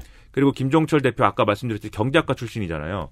이게 이 양반이 나름대로 겉으로 보면은 안 그럴 것 같지만 굉장히 나름대로 이런 정책이라든지 여러 가지 지식이 많이 있습니다. 즉석 토론 같은 거에도 이론이나 뭐 이런 잘 안진다. 네, 정책 등에 있어서 굉장히 좀 잘 알고 있어서 음. 토론도 괜찮게 잘 해요. 음. 그리고 2006년도에 서울시장 출마했는데 네. 이때 상대가 이제 오세훈 후보, 강금실 후보 이런 사람들이었죠. 네. 오세훈한테 졌죠 이때. 네. 그렇죠. 오세훈한테 강금실도 졌고 김종철도 졌죠. 음. 이 당시에 이제 젊었습니다 김종철 대표는. 아, 그래서 나는 민주적 사회주의자입니다로 선거를 했는데 그게 뭐 되겠습니까? 민주적 사회주의자. 안 되죠. 선거 운동이 안 되잖아요. 무섭잖아요. 음. 네. 민주적 사회주의자가 뭐야? 어쨌든 뒤에 사회주의가 들었다는 게 무섭잖아요. 네, 근데 우리나라에선 그때, 음. 그때 저 같은 극단적인 사람들은 열렬히 지지하고 좋아합니다. 기뻐했죠. 네. 야, 선거에서 야 사회주의래 음. 선거에서 막 이러면서 그것은 마치 이제 예, UMC라는 분이 선거에서 힙합이래 뭐 이렇게 얘기하는 거 똑같죠. 난 그러니까 그런 거 안 한다고. 옛날에 저기 불심으로 대동단결 이런 것처럼 아, 그렇죠. 예. 갑자기 선거 되지도 않는 포스터에 비율을 넣지 마. 래퍼 래퍼 후보가 나왔어 막 이렇게 힙합으로 난 안 대동단결 해. 얼마 나 신나요. 아무튼간에 아무튼 되게 이제- 민족주의자처럼 기뻐합니다. 예. 네. 근데 이제 문제는 뭐냐면 우리가 2007년 말부터 2008년 초까지 분당을 해버렸어요. 음. 그때 이제 민주노동당이 앞서 말씀드렸듯이 워낙 이제 민족해방 계열들이 다 장악하고 네. 그렇죠. 그 장악한 거를 넘어서서 그 장악한 것서부터 오는 폐해가 너무 심하고 이걸 바꾸려면 우리가 열심히 해가지고 그 민족해방 계열을 이 손들어서 표 이제 찍는 거에서 이겨야 되는데 음. 그럴 가능성과 가망이 하나도 없다. 쪽수를 가지고 올 수도 그만큼 그 센 조직을 만들 수도 없다. 예. 그러면 따로 꼬리는 게 낫다. 음. 뭐 찢어지자. 예, 그래서 이제 그때 당시에 이제 분당을 하는데 이때 앞장섰던 사람이 또 김종철 등입니다. 음, 저는 이제 따라갔죠. 네. 예, 그 당시에도. 음. 그래서 분당을 해서 2009년도에 이제 진보신당 동작구 당협위원장을 하는데 갑자기 앞에서는 용산구였는데 왜 동작구가 됐는거 하니 음. 앞서 이제 인천연합들이 와서 용산에서 이제 그렇게 무력화시켜버렸기 때문에 음. 중간에 자기 지지기만을 동작구로 옮겨요. 음. 그래서 조금 고생도 하고 그러는데 네. 아무튼 이때 진보신당 동작구 당협위원장 하다가 2011년 11월 달에 진보신당 부대표하고 음. 그러다가 2015년에 에, 더 이상 안 되겠다. 음. 에, 진보신당이 이름을 노동당으로 바꾸고 여러 가지 노력도 했지만 음. 더 이상 안 되겠다는 생각을 합니다. 왜냐하면 진보신당이 분당을 할 때 음. 노회찬, 심상정 등을 데리고 이제 분당하는데 성공했어요. 음. 2009년도에. 음. 그래서 2000, 아니, 2000, 2009년, 아니, 2008년도에 2008년 총선을 치렀는데 3%를 못 얻어서 음. 의원은 한 명도 배출을 못했습니다. 네. 그런 상황에서 2010년도에 또 지방선거를 치르는데 이 지방선거 상당히 무리해서 치렀거든요. 그렇죠. 그런데 이것에도 성과가 뭐 나지 않고 네. 노회찬 서울시장은 완주해가지고 한명숙이 떨어졌다고 그래가지고 대중적으로는 욕만 많이 먹었습니다. 엄청나게 욕먹고 심상정은 경기도지사 나간다고 해놓고 유시민이랑 단일화 해놓고 음. 유시민은 경기도지사 되지도 않았다고 그래가지고 또 내부에서 엄청나게 욕먹고 그때 또 내부에서 욕을 먹습니다. 음. 예. 그런 상황 속에서 이 심상정 노회찬은 야 이거 안 되겠다. 음. 그래가지고 뭔가 새로운 모색이 필요하자 필요하다 이렇게 생각하는 와중에 국민참여당과 그 원래 있었던 민주노동당 그래서 이정희 대표가 있던 음. 민주노동당 국민참여당이 야 그럼 이러지 말고 민주당과 좀 분리되는 형태로 큰 진보정당을 만들되 이 다, 다가오는 2012년 총선에서는 민주당하고 선거연합을 하자 이런 음. 프로젝트를 들고 와요. 네. 근데 김종철과 저 저 같은 사람들은 거기에 반대했죠. 음. 그렇죠. 통합진 그게 이제 통합진보당 우리가 왜 나왔는데 예 그렇죠 나온 지 얼마 사실 되지도 않았는데 바로 뭐 그게 뭐야 두 번 선거에서 잘 안 됐다고 통합은 더 괴롭지 않을까? 예 그리고 우리가 나올 때 나왔던 그 이유가 교정이 됐느냐 아닌 것 같은데 음. 그래서 그런 그럼에도 불구하고 현실적 이유 때문에 2011년도에 통합진보당을 만들어요 네. 김종철 대표는 거기 안 따라갔죠 음. 그리고 이렇게 하는데 2011년에 암을 했습니다 그래서 2011년도에 통합진보당이 만들어질 때 네. 그때 진보신당의 구원투수로 올라온 게 이제 홍세화 대표였고 음. 홍사 대표 중심으로 해서 2012년 총선을 잘 치러보려고 했어요. 네. 하지만 이것도 잘 안 됐습니다. 음. 그리고 아, 2012년 총선을 그때 이제 기억나실 거예요. 울산 출신의 청소노동자 김순자 의 후보를 내세워서 네. 대표 1번으로 내세워서 이제 해보려고 했는데 잘 안 됐고 음. 그게 잘 안 되고 2012년 대선도 비민주당 그다음에 그 당시에는 심상정 대표가 대선 후보 나간다고 했다가 이제 그 접었잖아요 문재인 후보 지지하, 지지하면서 그렇죠. 그래서 뭔가 진보의 후보가 있어야 된다는 생각으로 그걸 또 진보의 후보를 내자고 모색했으나 그것도 잘 안 되고 음. 2012년 대선도 이제 암울해지고 그 이후에 민주노동당 분당까지는 함께했지만 통합진보당엔 들어가지 않은 노동운동을 하던 분들이 있었어요. 그분들을 한번 끌어들여 보자라고 해갖고 이 진보신당 잔류한 사람들은 열심히 노력을 하고 이름도 이제 노동당으로 그래서 그분들에게 어필하기 위한 여러 목적으로 바꾸고 빨간 장미 노동당. 예, 했지만 했지만 그분들이 결국은 통합진보당에서 갈라져 나온 진보정의당과 손을 잡기로 했습니다. 이것은 통합진보당 사태 때문에 통합진보당에서 심상정 노회찬 그리고 그 당시에 아, 인천연합 일부 이렇게 해서 경기동부랑 이제 결별하면서 이제 만들어진 게 진보정의당이었죠. 네. 여기로 이제 노동운동 세력이 다 가는 바람에 노동당으로서는 예, 선택할 수 있는 선택지가 많이 안- 남지 않은 상황이었어요. 그리고 개인적으로는 아마 이 김종철 대표가 신임 대표가 개인적으로 다시 동일한 트라우마가 생긴 경험이 되었을 수도 있습니다. 2014년에 동작에서의 재보선에서 당시에 당선됐던 나경원 의원이 어, 노회찬 후보보다 더 가져간 표, 보다 조금 더 김종철 후보가 가져가면서 정의당 지지자들에게 또 욕을 먹었어요. 근데 이게 그러니까 그 뭐랄까요? 어, 노회찬 전 의원이 그 당시에 이제 민주당의 기동민 지금 의원으로부터 양보를 받은 그 선거. 그렇죠. 그 선거를 치를 때 이제 노동당의 김종철 후보는 아무 뭐 미천도 없이 그냥. 네. 근데 동작구에서 나름대로 많이 활동을 했단 말이요. 그렇죠. 활동도 많이 하고. 동작에 들어온 지는 가장 오래된 사람이었습니다. 예, 선거도 열심히 뭐 대응하고 음. 나름대로 노력을 해왔는데 그때 얻은 표가 뭐 몇천 표 수준이에요. 제 기억에. 천 표가 좀 넘었어요. 예. 천 표가 뭐야, 씨. 그리고 나경원과 노회찬은 900표 좀 차이가 났어요. 그러니까 이게 그 부도가 난 거예요 정치적으로 그게 네. 그 그리고 선거는 표를 계산해본 민주당 지지자들은 또 엄청 화를 냈겠죠. 그리고 그때 당시에 그 또 다른 진보 후보들의 움직임도 있었는데 네. 그분들도 아무튼 뭐가 잘 안 되고 해서 결국은 김종철이 그 당시에 선거로서는 아무튼 선거의 선거의 이 어떤 질서를 따지면 부도 났습니다 부도 음. 아무 성과도 없는 거예요 음. 열심히 했는데 그게 이제 이 체제로는 한계다 이런 생각을 하게 만들었을 거예요 아마 맞아요. 예, 그래서 여러 가지 과정을 거쳐서 결국 2015년 11월 달에 노동당으로서는 이게 그러면은 그러니까 진보신당부터 시작해서 노동당으로서는 한 뭐 3차 탈당 정도 되나? 아무튼 뭐 또 한 번에 이제 탈당을 이제 주요 인사들이 쭉 하게 되는데 음. 이때 이제 같이 어, 탈당해서 정의당으로 옮겼죠. 음. 그래서 이제 정의당에서 뭔가를 모색해 보려고 했으나 잘 안 됐습니다. 왜냐하면 정의당에는 이미 또 박힌 돌들이 있잖아요. 네. 인천연합. 예, 뭐 인천연합도 인천연합이지만 똑같은 진보신당 출신이라고 하더라도 음. 나중에 온 사람들은 먼저 간 사람들이 별로 안 좋아했습니다. 음. 당신들 우리가 여기 올 때는 그렇게 욕해놓고 아 서로 싸우던 사람들이 결국 모인 아. 곳이니까. 그렇죠. 네. 당신들이 우리 여기 올 때는 그렇게 욕해서 거봐 결국 왔잖아 뭐 이렇게 음, 하는 세상 겁니다. 사람들 사는 게 그런 게 다들 비슷한 경험을 하는데 비슷한 경험을 하는 시간대가 다르잖아요. 네. 그렇죠. 예, 근데 그 시간대가 달랐다는 이유로 어, 이 사람은 비겁하네. 네. 이 사람은 양아치네. 이러고 서로 또 비난하게 됩니다. 음. 예. 그러다 보니까 이제 여러 가지 생계 문제도 있고 하여 거의 제가 볼 때는 거의 정치는 접는 분위기였어요. 그래서 2016년 6월달에 이제 노회찬 원내대표 비서실장을 하면서 음. 약간 생계형 생계형 이제 그 어, 당뇨 비슷하게 이제 음. 아, 다시 이제 좀 활동을 합니다. 그러다가 이제 그 노회찬 의원 돌아가시고 그런 일들이 쭉 일어나면서 어, 어쨌든 뭐 지금의 어, 상황까지도 왔는데 음흠. 그런데 과거에 진보신당이든 노동당이든 할 때부터 김종철 대표는 나름의 이제 지도자로서의 아무튼 역할을 어, 계속 요구해 왔습니다 사람들이.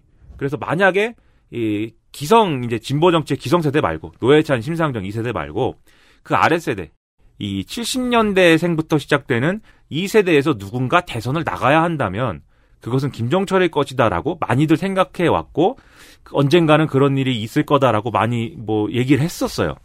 그렇군요. XSFM입니다. 너 피부 너무 푸석하다. 과일 좀 챙겨 먹어. 밥도 귀찮은데 과일을 언제 씻고 언제 깎아 먹어. 푸른액 알아? 푸르넥? 원적외선으로 건조시킨 과일 스낵. 한 번 손대면 끊기 힘들걸? 그렇게 맛있어?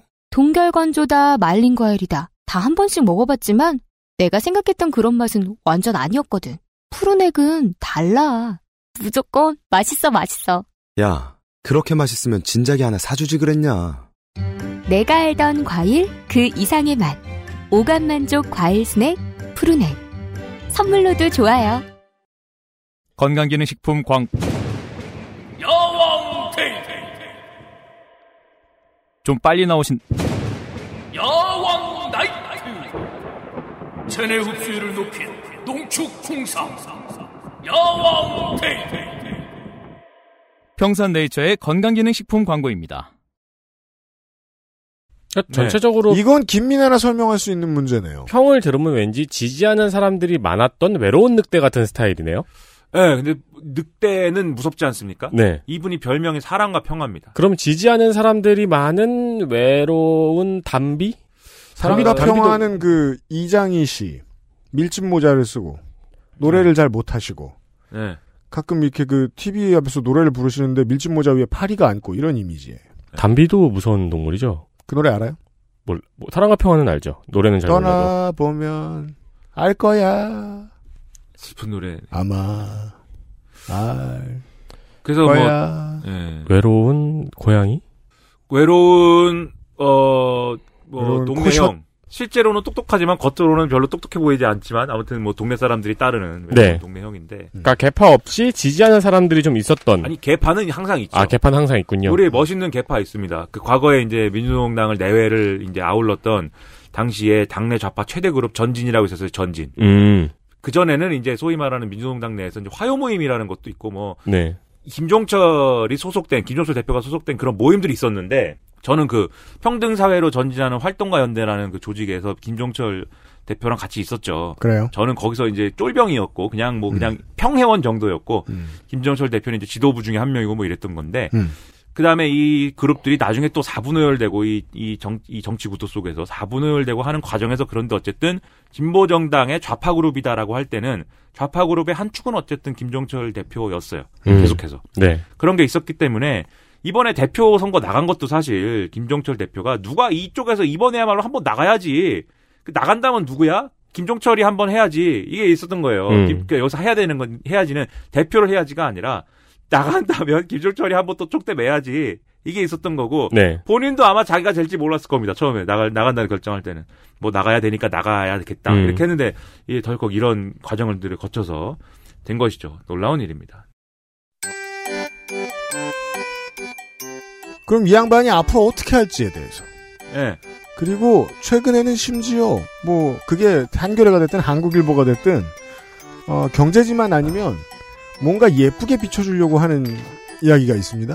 아, 경제 관련 법안에 대해서 정의당과 국민의당과 국민의힘이 의견을 조율해서 어, 합의를 도출하는 혹은 민주당까지 그런 결론이 나올 수도 있지 않겠느냐라면서 뭔가 푸시를 해주고 있어요. 음.